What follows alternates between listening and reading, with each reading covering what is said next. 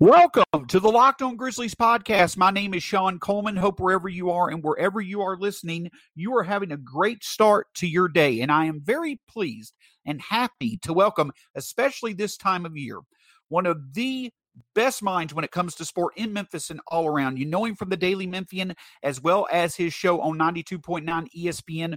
Mr. Geoff Calkins has been kind enough to join us. Geoff, how are you doing, sir? How are you doing today? I'm good, Shawn. Thanks for having me. It's a pleasure to have you, sir. Obviously, we we've all enjoyed your writing for many years, and you know, just obviously you on radio as well. Um, but one of the reasons why I wanted to have you on the show is because I couldn't think of anybody better who to talk with when it comes to this Grizzlies team once again being in the playoff conversation. This being hopefully the third time of many playoff runs. We had it in the early 2000s, obviously the grit and grind era, but we'll get into that in just a second. But the first thing I want to ask you is this, Geoff. Your thoughts on this team, an unprecedented season, a season of up and downs, injuries, you know, COVID interruptions, so many things. Your impressions of this team so far? Oh, I mean, I think it's fundamentally a successful season. I don't see how anyone can argue otherwise. Um, I think the interesting thing about it is if a year ago you had said the Grizzlies will uh, have the season they had, um, what do you, why do you imagine that will be? I would have said, oh, it's probably because uh, Ja has continued to develop as a as a true incandescent up and coming star. It's because Jaren and Ja have put it all together as a duo. It's because Justice Winslow has stepped in and been the third piece that they uh, wanted him to be. And of course, um, to a greater or lesser extent, none of those things have happened. Ja's a little more, it, we, you know, is a little more subtle in terms of his um, growth, but also his his um, challenges. Um, but yeah, I, I, obviously so far their bet on Justice Winslow has not paid off at all. Um, Jaren um, has missed the bulk of the season with injuries, and then has had you know his his moments, but has fundamentally been just trying to fit in since he's been back. And Ja has had um, you know some moments of true brilliance and games of true brilliance, but then other games where you sort of wonder what exactly is up with him.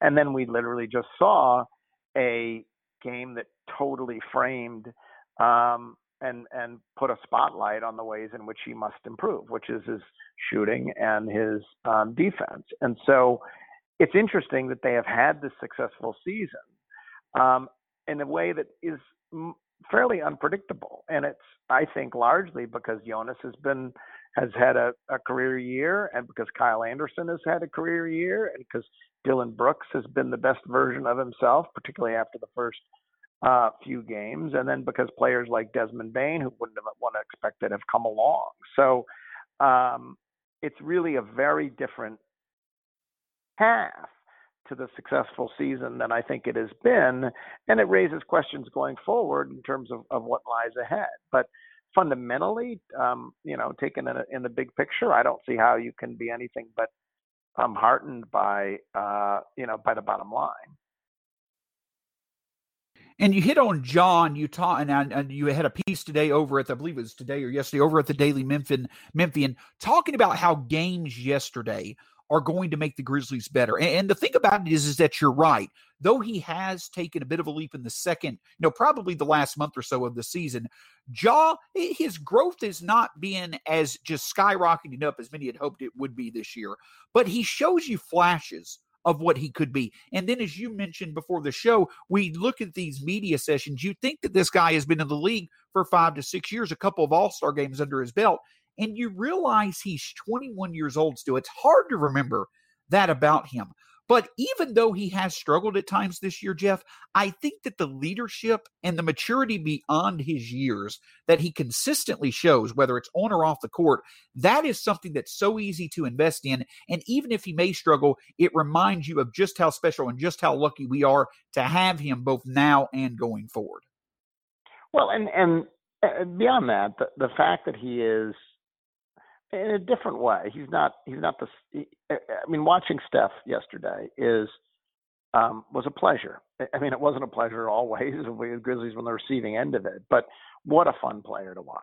And I think you have to step back and in a different way acknowledge that the Grizzlies are really lucky because Ja is a really fun player to watch. Um, and that combination of extraordinary athleticism and uncanny handle and um, and the and the goggles that he uh, comes equipped with is something you just don't see in every player. And so it's going to stand him in good stead, and there's no question he's going to be an impact player, you know, for a long time. I, am interested to see, um, and you talk about his maturity and his um, dedication to his craft. I really am interested to see um, how what the next step it looks like for Ja because he said yesterday after the game, he said, you know, my shooting performance in a game like this was not good enough. Uh, he said it, and it wasn't. I mean, it wasn't good enough if you want to win those games, right? In the end, he's going to have to do better than that. They were fundamentally daring him to shoot, and so, um, but he's a he's he's he's young. I pointed out in my column that after Steph's second year, um, well, he scored 18 points a game his second year. The team was 36 and 46, and the Warriors tried to trade him to New Orleans for Chris Paul. And Chris Paul said, "I don't want to go to that crappy franchise in Golden State," and so th- it didn't happen. But, um, but like that's where you are. And honestly, the next year was worse. The next year for Steph, he got injured was was his worst injury year really, and so he wasn't playing meaningful games at the point where in his career the Ja is now playing meaningful games. Um, and so there's a lot of growth ahead, and there's a lot of opportunity for growth ahead. Now, just because there is that opportunity doesn't mean he will take advantage of it. But I think knowing what we know about Ja, I suspect he'll follow more the Mike Conley trajectory on his shot than the you know whatever name your name your point guard who never did learn to shoot Rajon Rondo for example. So um, I expect he will get better at it. I expect he will become a meaningful shooter, but he very clearly has to if the Grizzlies want to be um, we all what we what, uh, become what we all want them to be.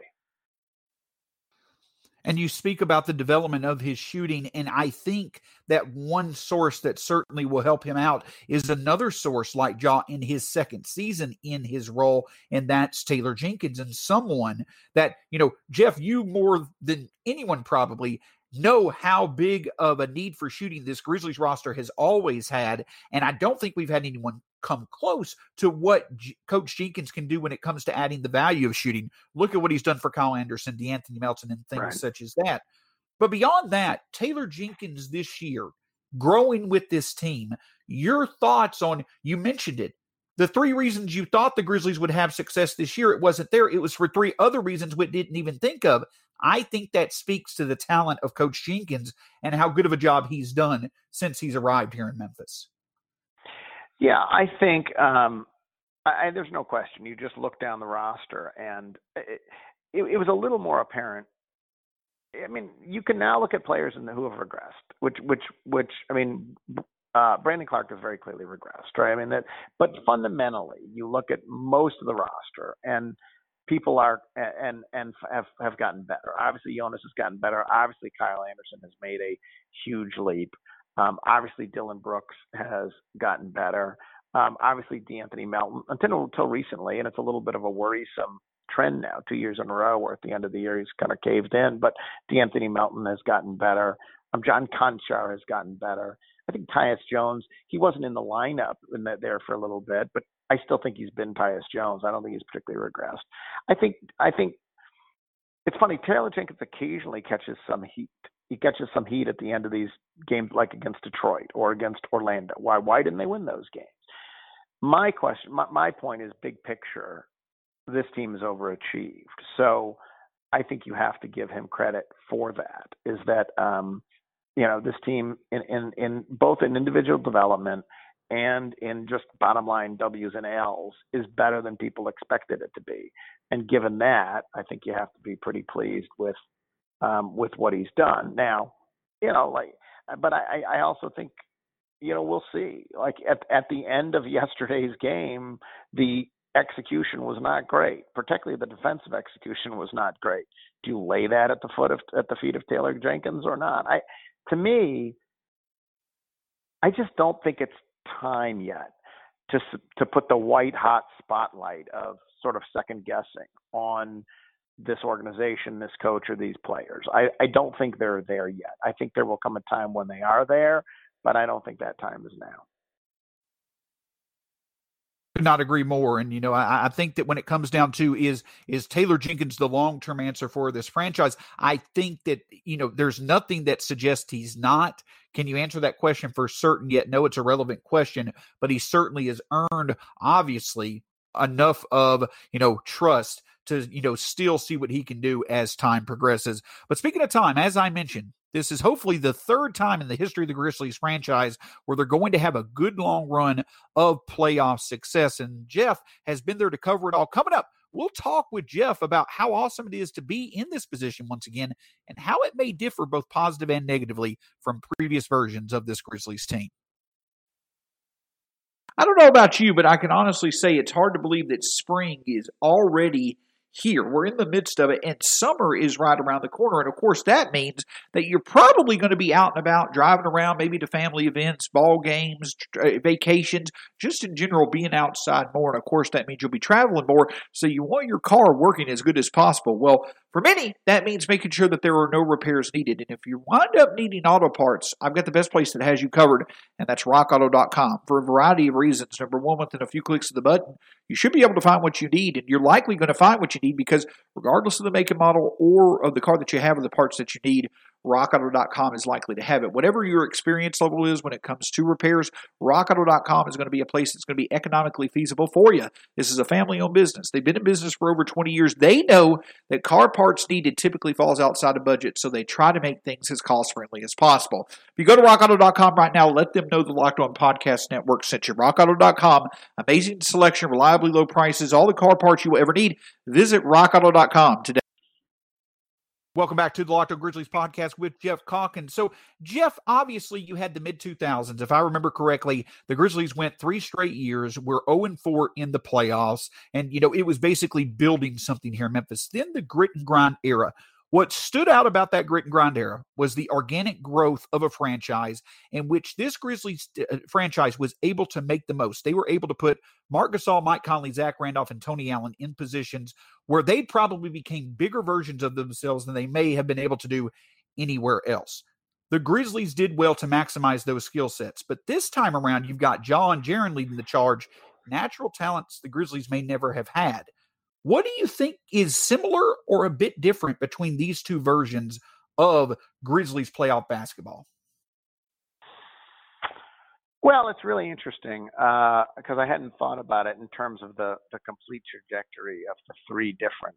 Obviously, right now, um, the hopes are that this collection of players can ultimately do more than certainly the the you know the the early Grizzlies who never even won a playoff game, but then even those grit grind Grizzlies, um, because throughout the entire thing, I think we fundamentally understood they were an, an overachieving, um, you know, bunch of ragtag, um, you know, uh, uh, players who who had been rejected other places or had been the booby prize in the lottery or had been whatever who came together and overachieved. But we never really thought they were a serious threat to win the title or even the year they got to the western conference you know the the, the western conference finals they got some good injury breaks along the way. Now mind you lots of teams do. So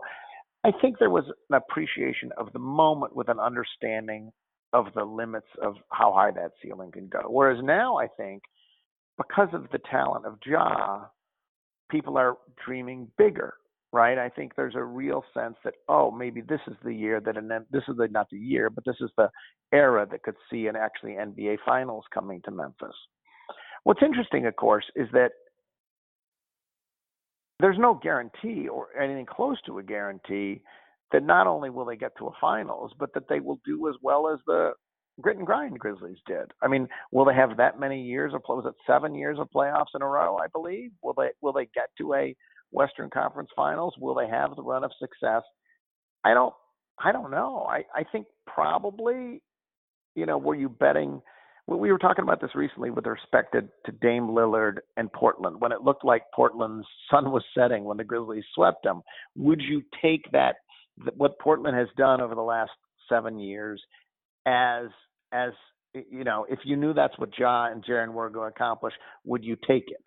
And the answer I think was no, you wouldn't, because you dream even bigger, and yet you even as you say that, you wouldn't take it but it's also probably unlikely you'd achieve that, right? Like, and I think that's the particular dilemma. It's because so much is uncertain in terms of what lies ahead. Can they get that third piece? I mean, I was talking about Steph and the fact that after his second year, he was put on the market and almost traded in New Orleans. And well, what happened? What happened between then and when the Warriors became this great team? Well, they drafted they drafted Klay Thompson, right? They drafted Dame, Draymond Green. Steph turned into the best version of himself. So can the Grizzlies keep adding pieces? Can they add their Klay Thompson or something even at all, you know, like that? Can Will Ja become the best version of himself? I think it's impossible to know. I think that what's very clear is is that is that our hopes for this group are higher going in than the hopes were for either of those of their predecessors in playoff runs.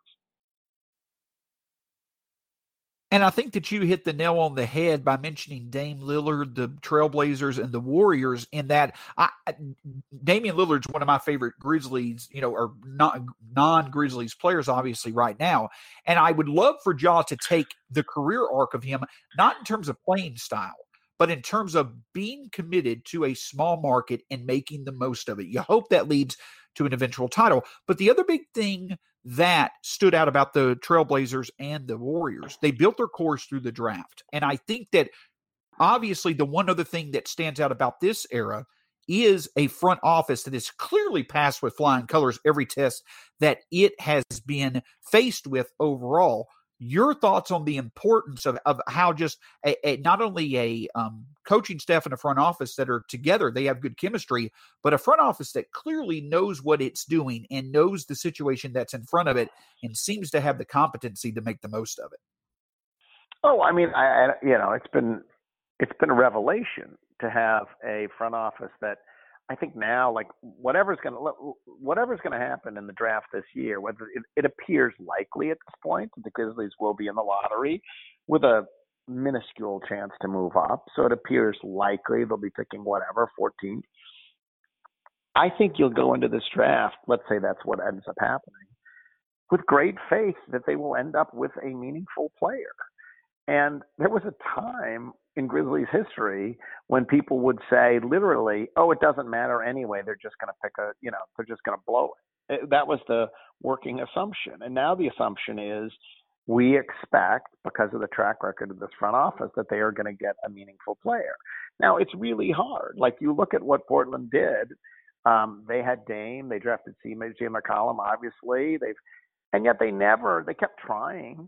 They have kept trying, but they've never put pieces around Dame that that have enabled them to get you know to to make the ultimate step.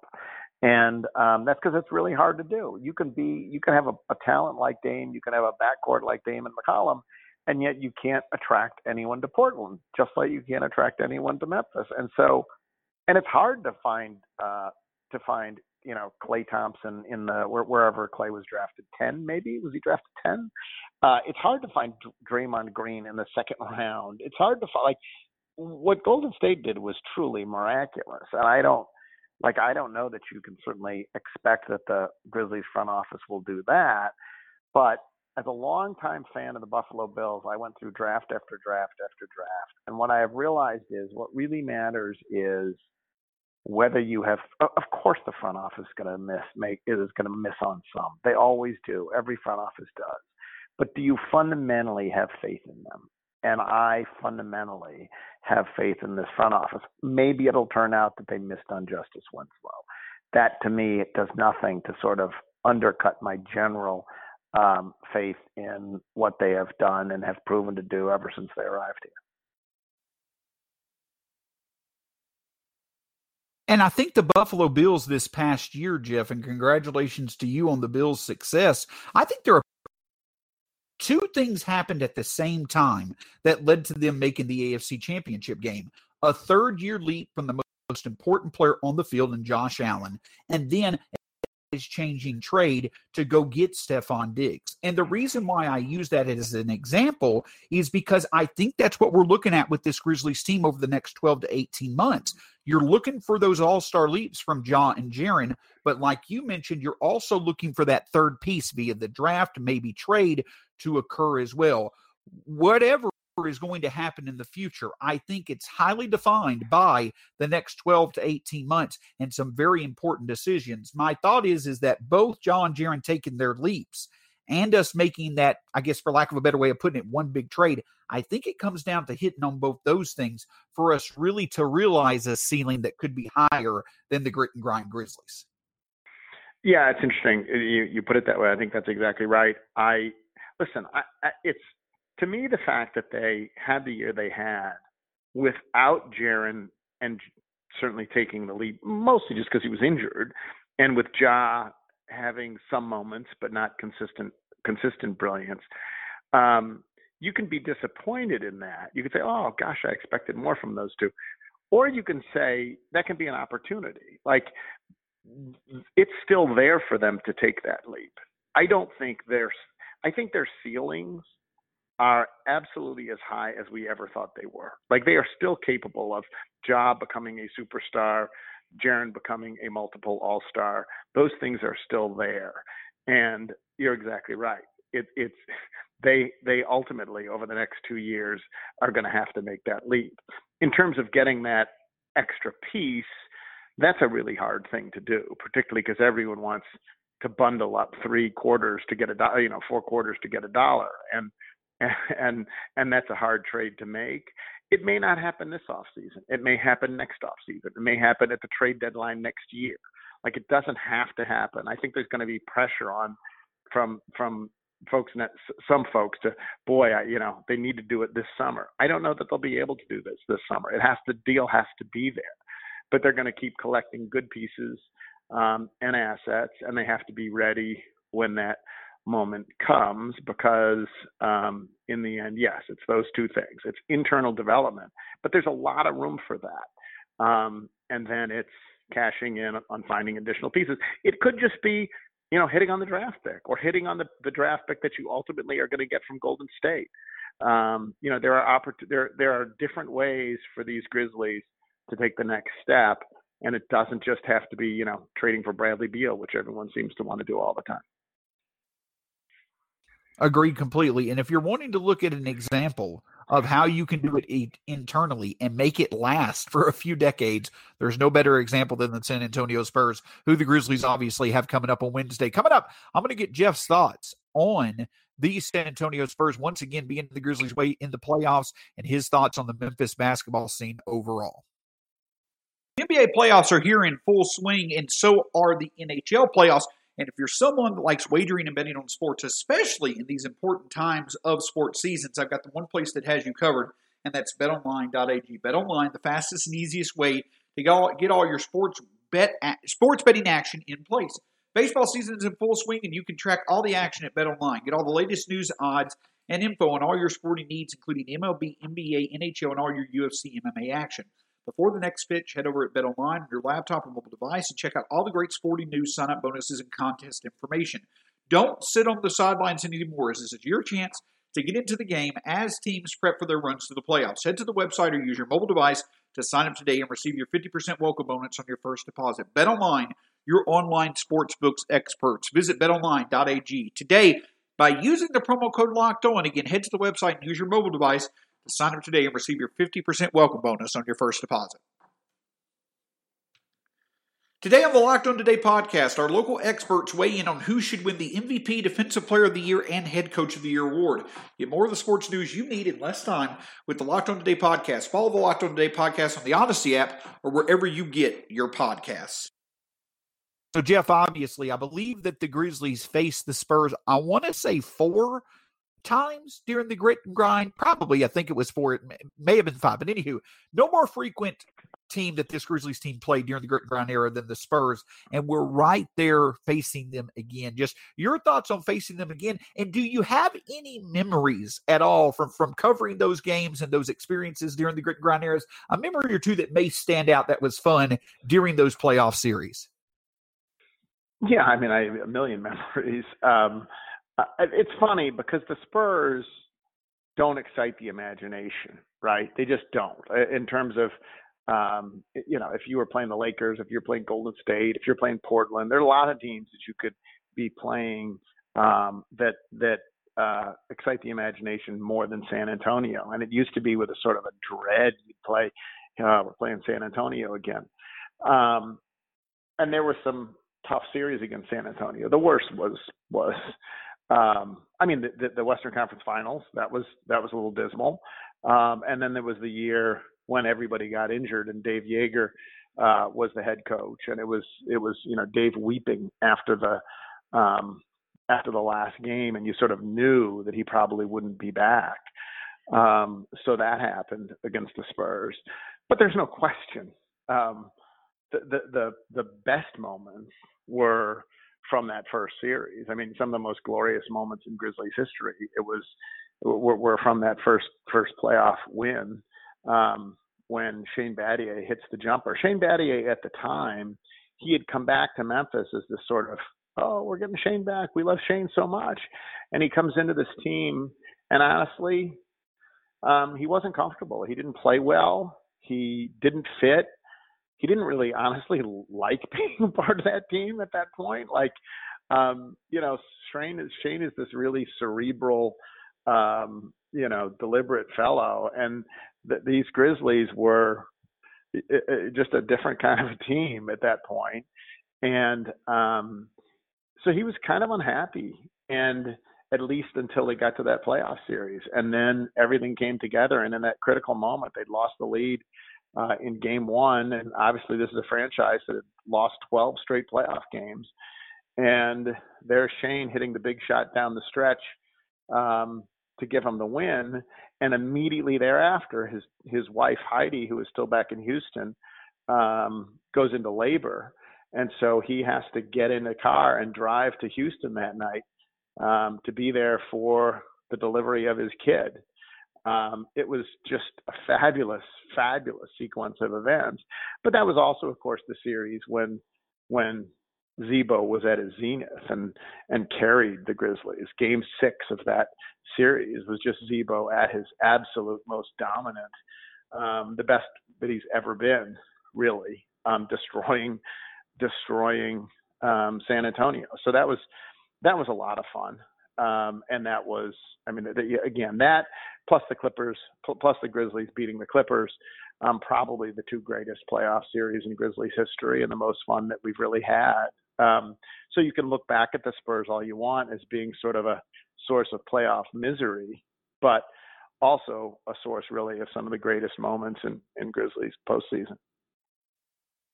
I'll echo you, Geoff. I, I, will say I was at the very top of the FedEx Forum when they beat the um, uh, Spurs, you know, eight versus one in their first playoff series. Right. And I am so thankful I was at the top because being able to see the crowd reaction plus the court just from up top, it was just a surreal experience.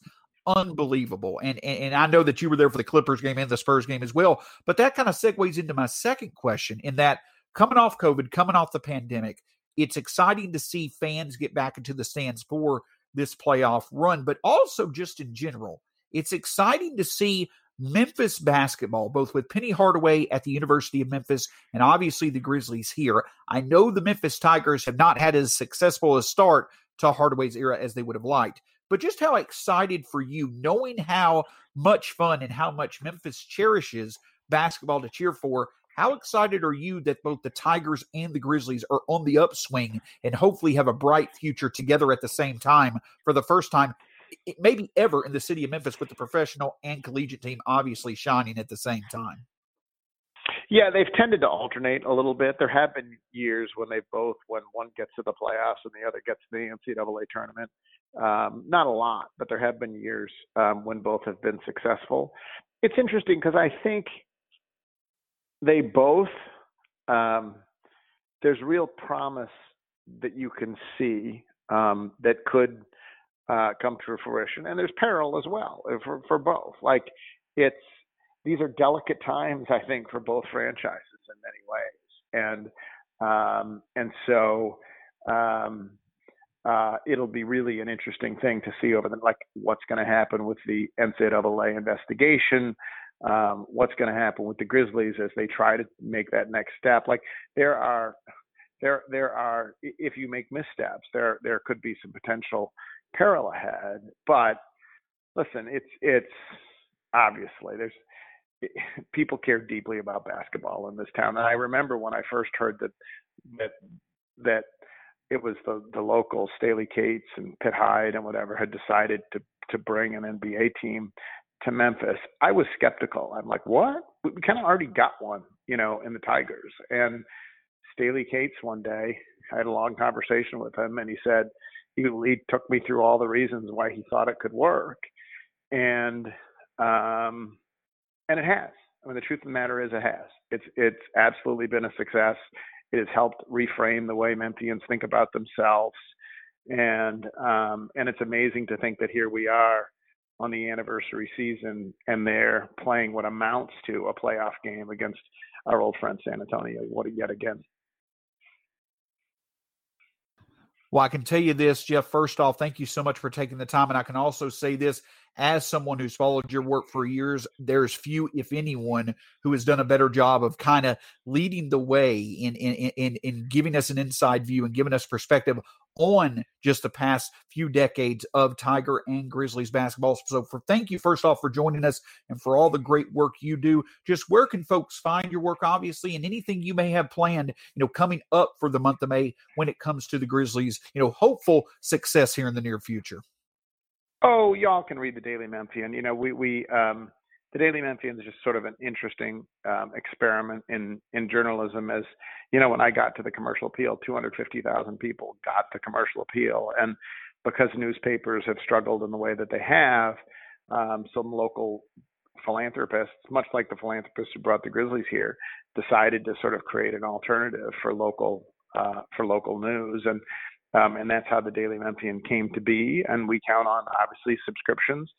And it's nice if people read me, but really the truth of the matter is if you're a Grizzlies fan, the reason to subscribe is Drew Hill does a great job on the beat. And Chris Herrington, to me, is as thoughtful an observer of the Grizzlies and chronicler of the Grizzlies as anyone. I'm privileged to have him on my radio show um, every day. Um, but he's absolutely tremendous. And, and, um, and and Drew Drew had a really funny story the other day about John Konchar's uh, one fan uh, who runs a fan account for John Konchar. So it's fun to be with such a talented group over at the Daily Memphian, and we'll just try to keep up as best we can.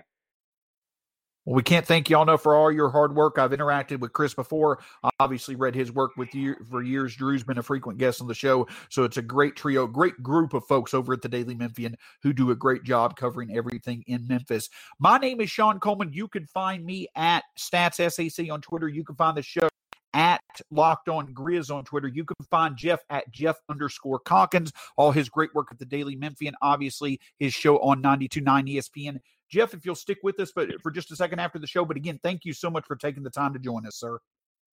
All right. Thanks.